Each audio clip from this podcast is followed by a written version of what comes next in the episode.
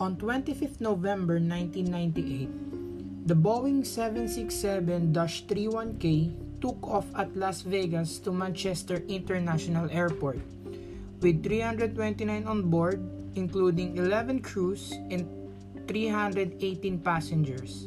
Upon arrival at Manchester, baggage handling staff found at least two of the containers had moved in flight and jammed in the rear section of the hold and door area. One of these had penetrated the ceiling of the hold and damaged the cabin floor structure above.